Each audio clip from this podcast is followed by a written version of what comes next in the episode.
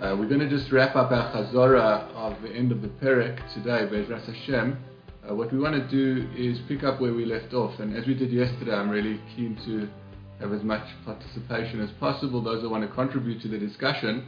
Um, what we're doing is just running through these last few sugyos. So we just take a look for a moment uh, what we saw yesterday. So yesterday we looked at the Mishnah, the six ervas that don't create a tzara, and the argument between Beit Shammai and Beit Hillel regarding tzaras erva. We went through all the details of that Mishnah. I'm going to collapse that for now. We then saw the reason of Beit Shammai, and we saw that there were actually two opinions, Rabbi Shimon ben Pazi and the opinion of Rava, as to why Beit Shammai holds that a, a, a erva does not create a problem for her co-wife, and that you could in fact do uh, Yibim, that according to Beit Shammai, the koach is in fact uh, suitable for Yibim. So that was two reasons for Beit Shammai. Um, and we then saw uh, what is the chidush if Beit Hillel holds there's no chalitza, um, that she's not forbidden to a kohen. Isn't that obvious? So we said that's to counteract Rabbi Yochanan ben Nuri, who said that we do chalitza rabbinically, Rabbi Beit Hillel doesn't hold of that. We then saw Sugya forty-three, what is the chidush that if Yibim is done, she becomes a zoyna according to Beit Hillel. We said there's no chidush over there, because, and, and it was simply just the symmetry of these two points over here, showing you the manifestation if chalitza was done, and showing you the manifestation if in fact Yibum was done. So this is basically where we're up to at the moment. We are up to Sugya forty-four, which is the Sugya of factions in Klal Yisrael. So I'm going to just say, Loitis goide, Loitis goide du. Fine. So that is Sugya forty-four. Now let's actually break this down a little bit. Um, if you were to summarize, what are the major steps in the Sugya? How would you break down the Sugya?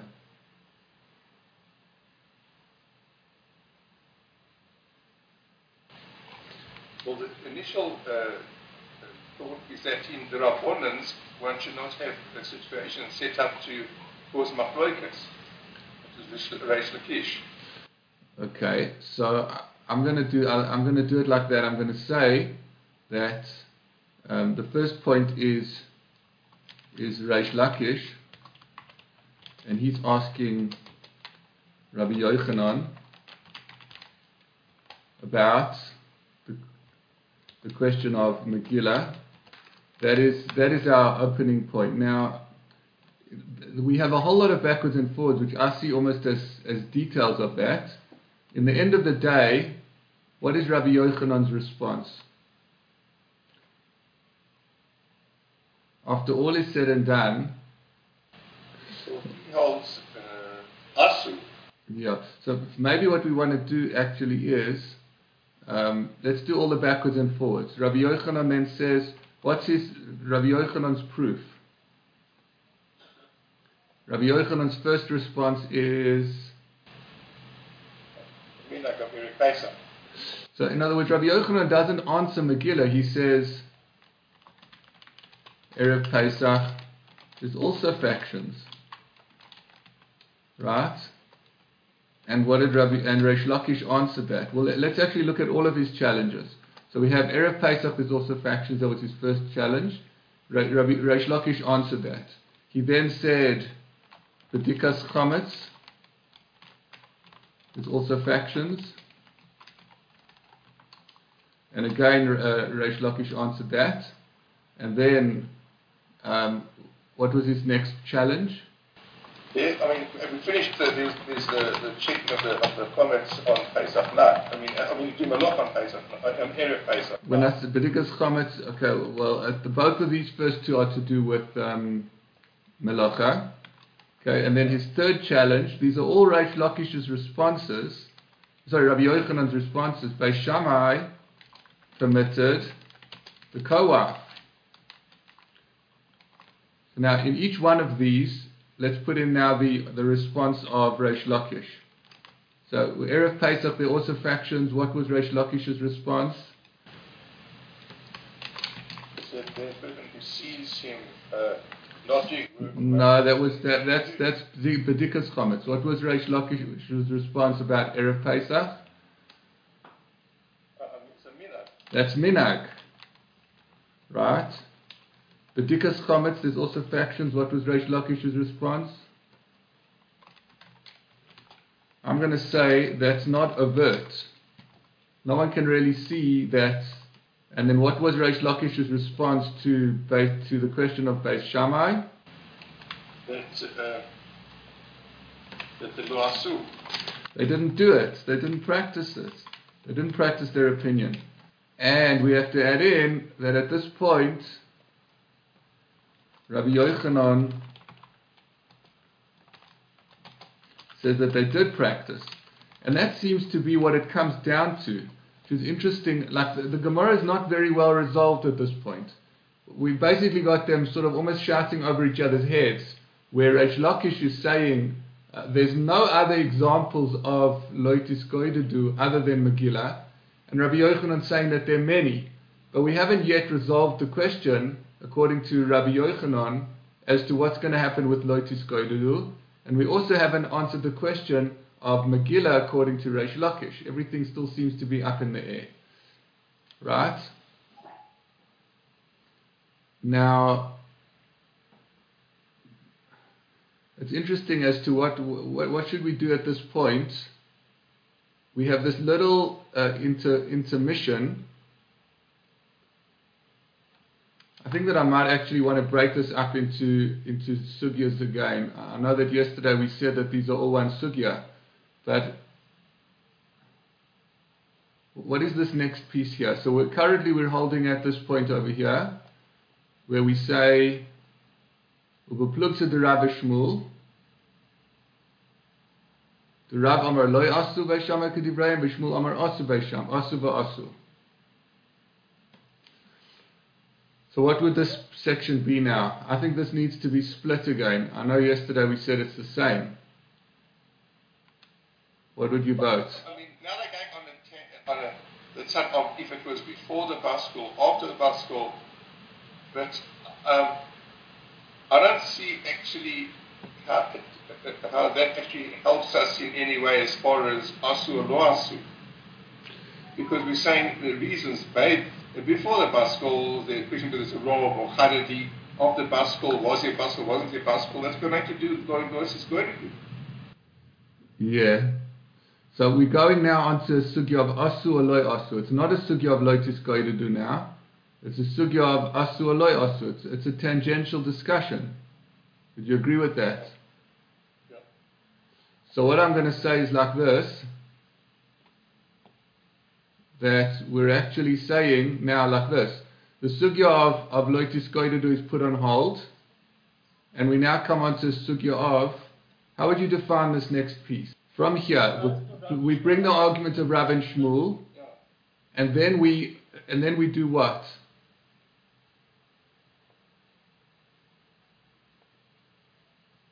Well, we try to work out where base, uh, where, at what point was there no resolution? Because uh, oh, oh, it's all on the side of Asu, on the side of Asu. So why and what uh, did Beit Shammai stop or didn't they?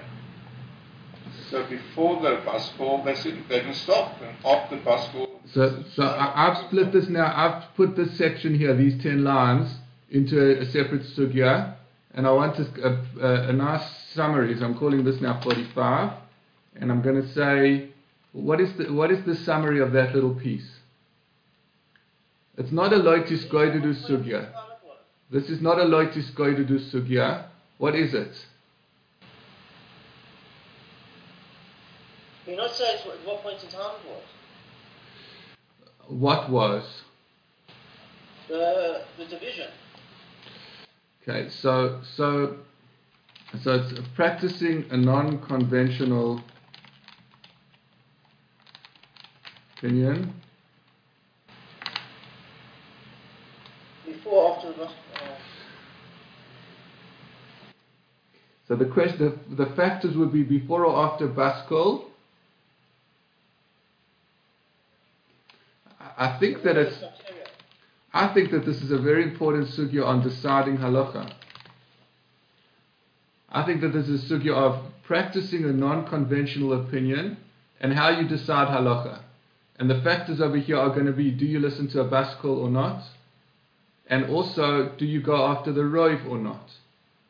So what are our factors in deciding halacha that have come up in the sugi? We've got really three things: Bascol or no Bascol, Rov or not, and Mechadadi. So these, these are, the, are you sharper or not? So this sugya is a sugya of Klal Yisrael. How do you decide halacha? But also, Rav and Shmuel don't really add anything. What, what's because they say the same thing as uh, Rabbi Yochanan, and yeah, they they they argued along the same lines, the same way that Rabbi Yochanan and Reish Lakish argued. So um, Rav and Shmuel also argued. But shouldn't they be adding something different? No, not necessarily. You can have two Amaroim that argue on the same point that other Amaroim argued on. Right. So, so in Sugya forty-five, maybe you can just help me. What what are we going to put here as a summary of what happens in this sugya?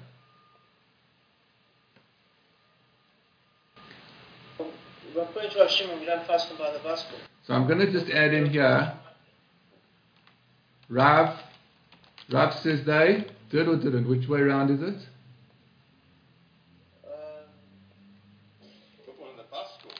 No. So Rav holds like Reish Lakish. Let's do it like this. Rav equals Reish Lakish. That they didn't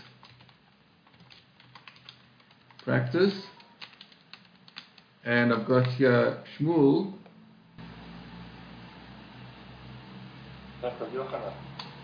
And then we've got that Shmuel equals Rabbi Yochanan. That they didn't practice. Uh, that they did. Sorry, that they did. And basically we're saying, now what do we say now? This I want to get nice and clear. Well, where are we talking about? Which point, which point are we talking about? Okay, so there's really two parts to this. The, if we if we summarize the information rather than the steps, what is the information that comes out? We could say before the Bascol, what would be, they didn't practice? We can say they did or didn't practice. What but what's the Chirush? The Chirush was that they followed Beisilah, based on a followed Beisilah was um, the Chirush that they didn't practice and they went after the Rov. Okay, so how would we summarize this? Before the Bascol, we could say that they did practice, and what? That's methodology. Good. So we could say they did practice and they ignored majority and went after sharpness. That would be before the Bascol. You could say that they did practice, and also, and we could say also here that after the Bascol, we could say that they did, did, did practice, and they said um, Rabbi Shimon said Torah law b'shemayim. Right. So we could say that we ignore Bascol.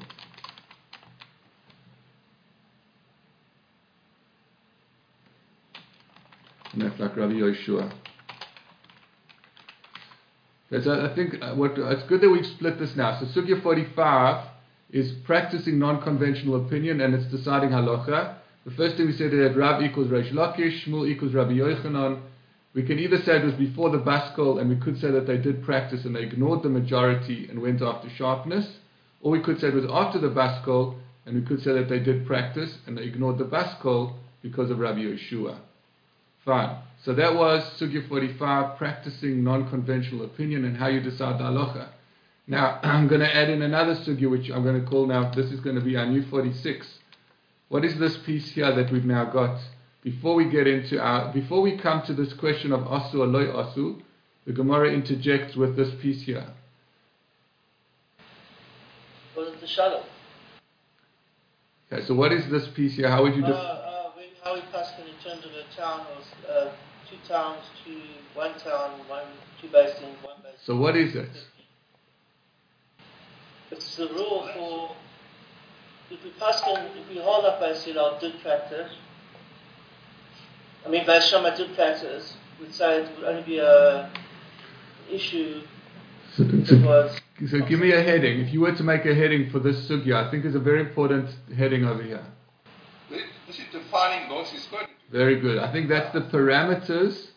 It's the parameters of Lotis Goydut. So this here is going to be sugya forty-six. And this is parameters of Lotis Goydut.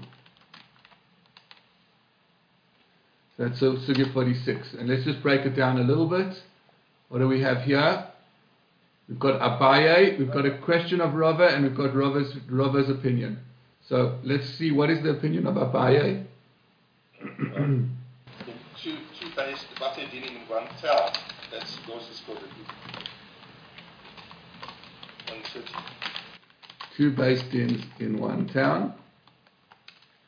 We've got Rava's problem. What's Rava's problem? He says Beit Hillel and Beit Shammai are like two based dinim in one town. So that was his problem with uh, with with Abaye, and therefore um, Rava, Rava gives us a new definition. Rava says the definition is two factions in one based din. That was Sugya forty-six, the parameters of Lotis Goydadu.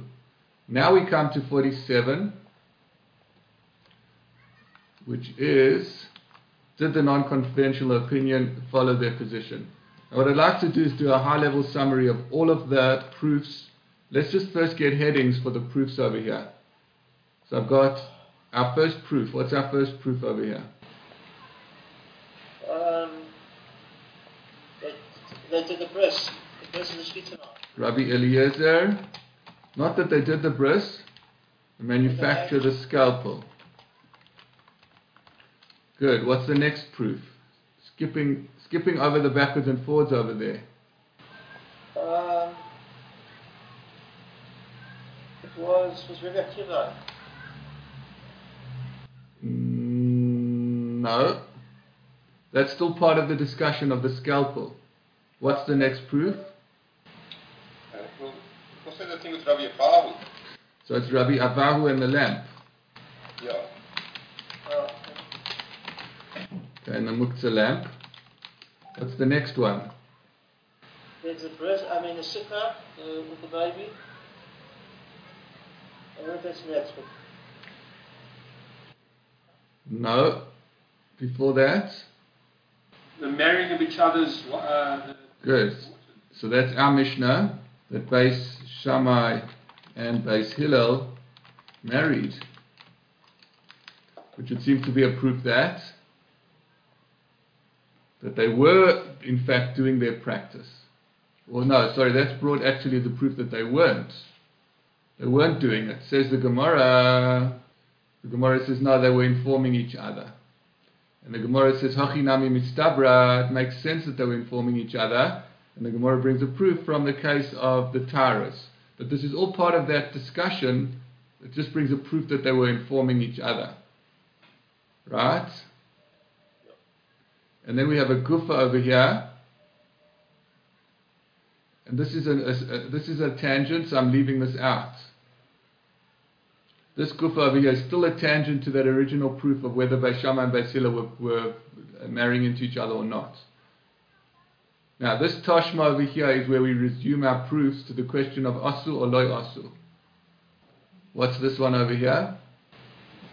Well, they bring all the cases where they disagree uh, in, in, in this, uh, issues, and then we say Rabbi Shimon and Nimlu that they actually separated. So there it's Mashma, that Asu. So we have a Brisa where Rabbi Shimon says that they abstained due to marriage differences So that's a proof that what? So I want to maybe put, I want to just add in here into our summary, where the first one, when Rabbi Eliezer said that they would manufacture the scalpels, that would be a proof that they did. It's brought as a proof that they did. The muktzah lamp is a proof that that they did. Our Mishnah is initially brought as a proof that they didn't, and that's why they didn't abstain. This is brought over here as a proof that they did, that they did, that they didn't. Sorry, that they did. Right. Okay, what comes next? Now, there's a whole lot of backwards and forwards over there. Ha'emes v'asholam ha'hevu, backwards and forwards. Tzara atzma, Tashma, to Amar Rabbi Yochanan ben Nuri. I'm right at the bottom of the page. I'm skipping all the detail and trying to just get the high-level summary. Tashma, Rabbi Yochanan ben Nuri. What did he say? So he offered a, a, a peace compromise that they should do chalitza with Rabbonan. Okay, so what do we see? So we see that they did.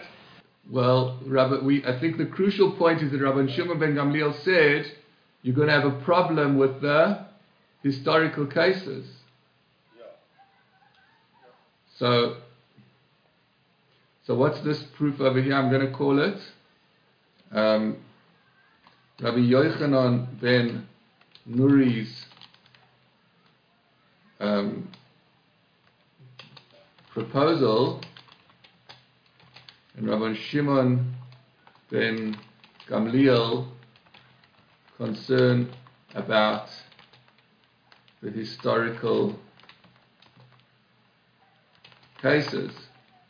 And this would obviously show that historically they had been practicing. Okay, so that took us to here, and we answered that and we discussed it backwards and forwards. We then come to another Toshma, Tomer Rabbi Tarfoin. What is this one a proof for? Well, I wanted to show that he did act, and then Rabbi Tarfoin desired to marry the Tzara, yeah, which would seem to be a proof that they did do what they were saying. Yeah. Good. We answered that one. What's the next one? Tashma. It's a case with the Rabbi Gamliel. We did take his... So we say Rabbi Gamliel married... Gamliel married the Tzara. Okay. And what did we, we gave various answers over there to do with the fact that she was an islandess.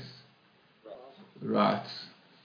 So have, have we had anything successful yet? Massive Rav Mesharshia. Now I just want to show you, it's interesting that Rav Mesharshia's one... Oh, sorry, this is all still going on on the question of whether you can take... Sorry, so Rav Mesharshia is now a proof to what? That Rabbi Akiva was going like Beit Shammai and Beit Hillel. So what do we see? And now, this one, I want to just emphasize that this one is a bit different. This is the first time that we've got an Amoira, Rav Mesharshia, and he brings a proof from Rabbi Akiva and the Esroik that he went like Beit Shammai. Obviously Beit Shammai, there were people practicing Beit Shammai, and we answered there that that was not a case. It was a case where it was just he wasn't sure what the halacha was. Marzutra. Now do you see, these are all starting differently. Until now it was Tashma, Tashma, Tashma, and now we have massive massive Rav Mesharshia, massive Marzutra, massive Marzutra. So let's put them in. So what's the first Marzutra and the second Marzutra? Okay, that's the so Marzutra, Marzutra one, Sukkah of Beit Shammai. This is a proof that they did. And then we've got Marzutra two, Marzutra two. Or a, a, a, a, a getter in the in the Asu. Now, even according to those who hold, held law Asu, But when Beit Shammai could get away with it, they would asu. Yeah, so that's what we introduced at this point. Let's co- we'll come back to that at some point. So it's Marzutra two, which is joining the mikvah. What do we have next?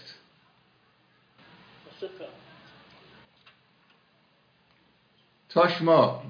Oh, so that's a story with uh, Rav uh, uh, Rav Yochanan ben Nuri with the with the olives and, and the tumah.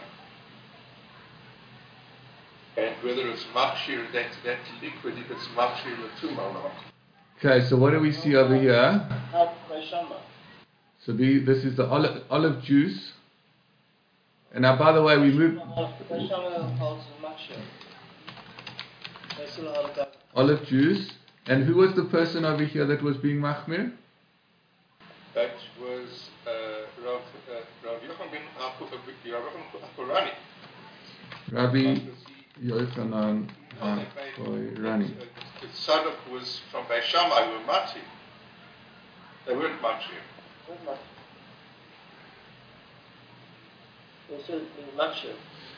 Okay, and this, by the way, is successful.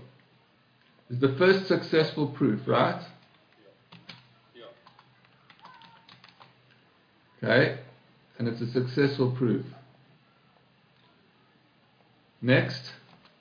Parts of the whole story, yeah, okay, with Rabbi Yeshua. The testimony of Rabbi Yeshua that there were descendants of Bnei Tzoros. Okay, let's leave it at that without going into the details. So I'm going to call it the testimony of Rabbi Yeshua about the offspring of Tzoros. And this is a proof that they did. Is it successful or unsuccessful? I don't remember. We have to check again carefully whether it, whether it was successful or not. I'm going to leave that for now. Let's just, I want to try and get to the end of this.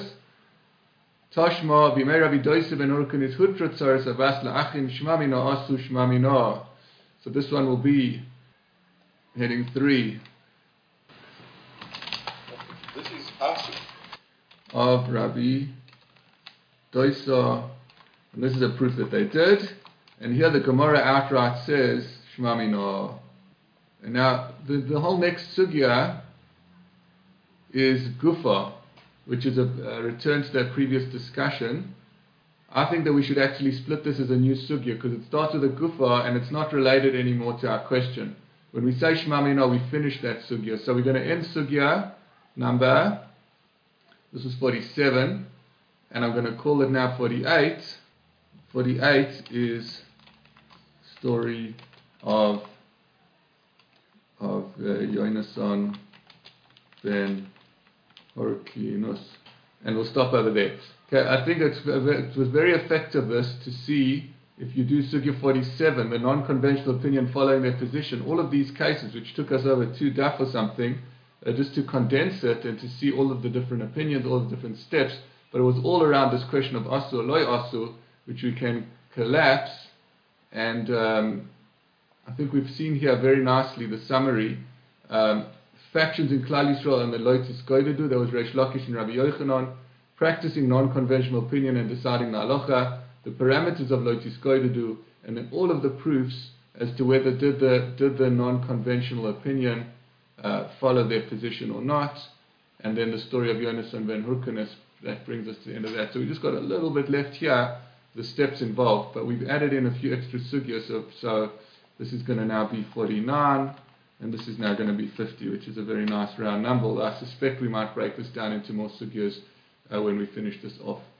Um, what I think we're going to do, we'll decide, either Sunday we'll just finish this off, and then Monday we'll do Eon, or maybe we'll do the Eon on Sunday, but we're only going to start the new Perek in the middle of next week, because uh, next week is, uh, we're a little bit ahead, so next week is Daf Yud Zayin, but we've already done the first half of Yud Zayin, so my guess is Wednesday we'll probably start the new Perek, Bezras Hashem. Just to, also to mention, if anyone else, uh, if you think of anyone else that wants to join us, it's a good time to join. I know someone contacted me yesterday about joining, so please God, Wednesday next week is a good time to join us.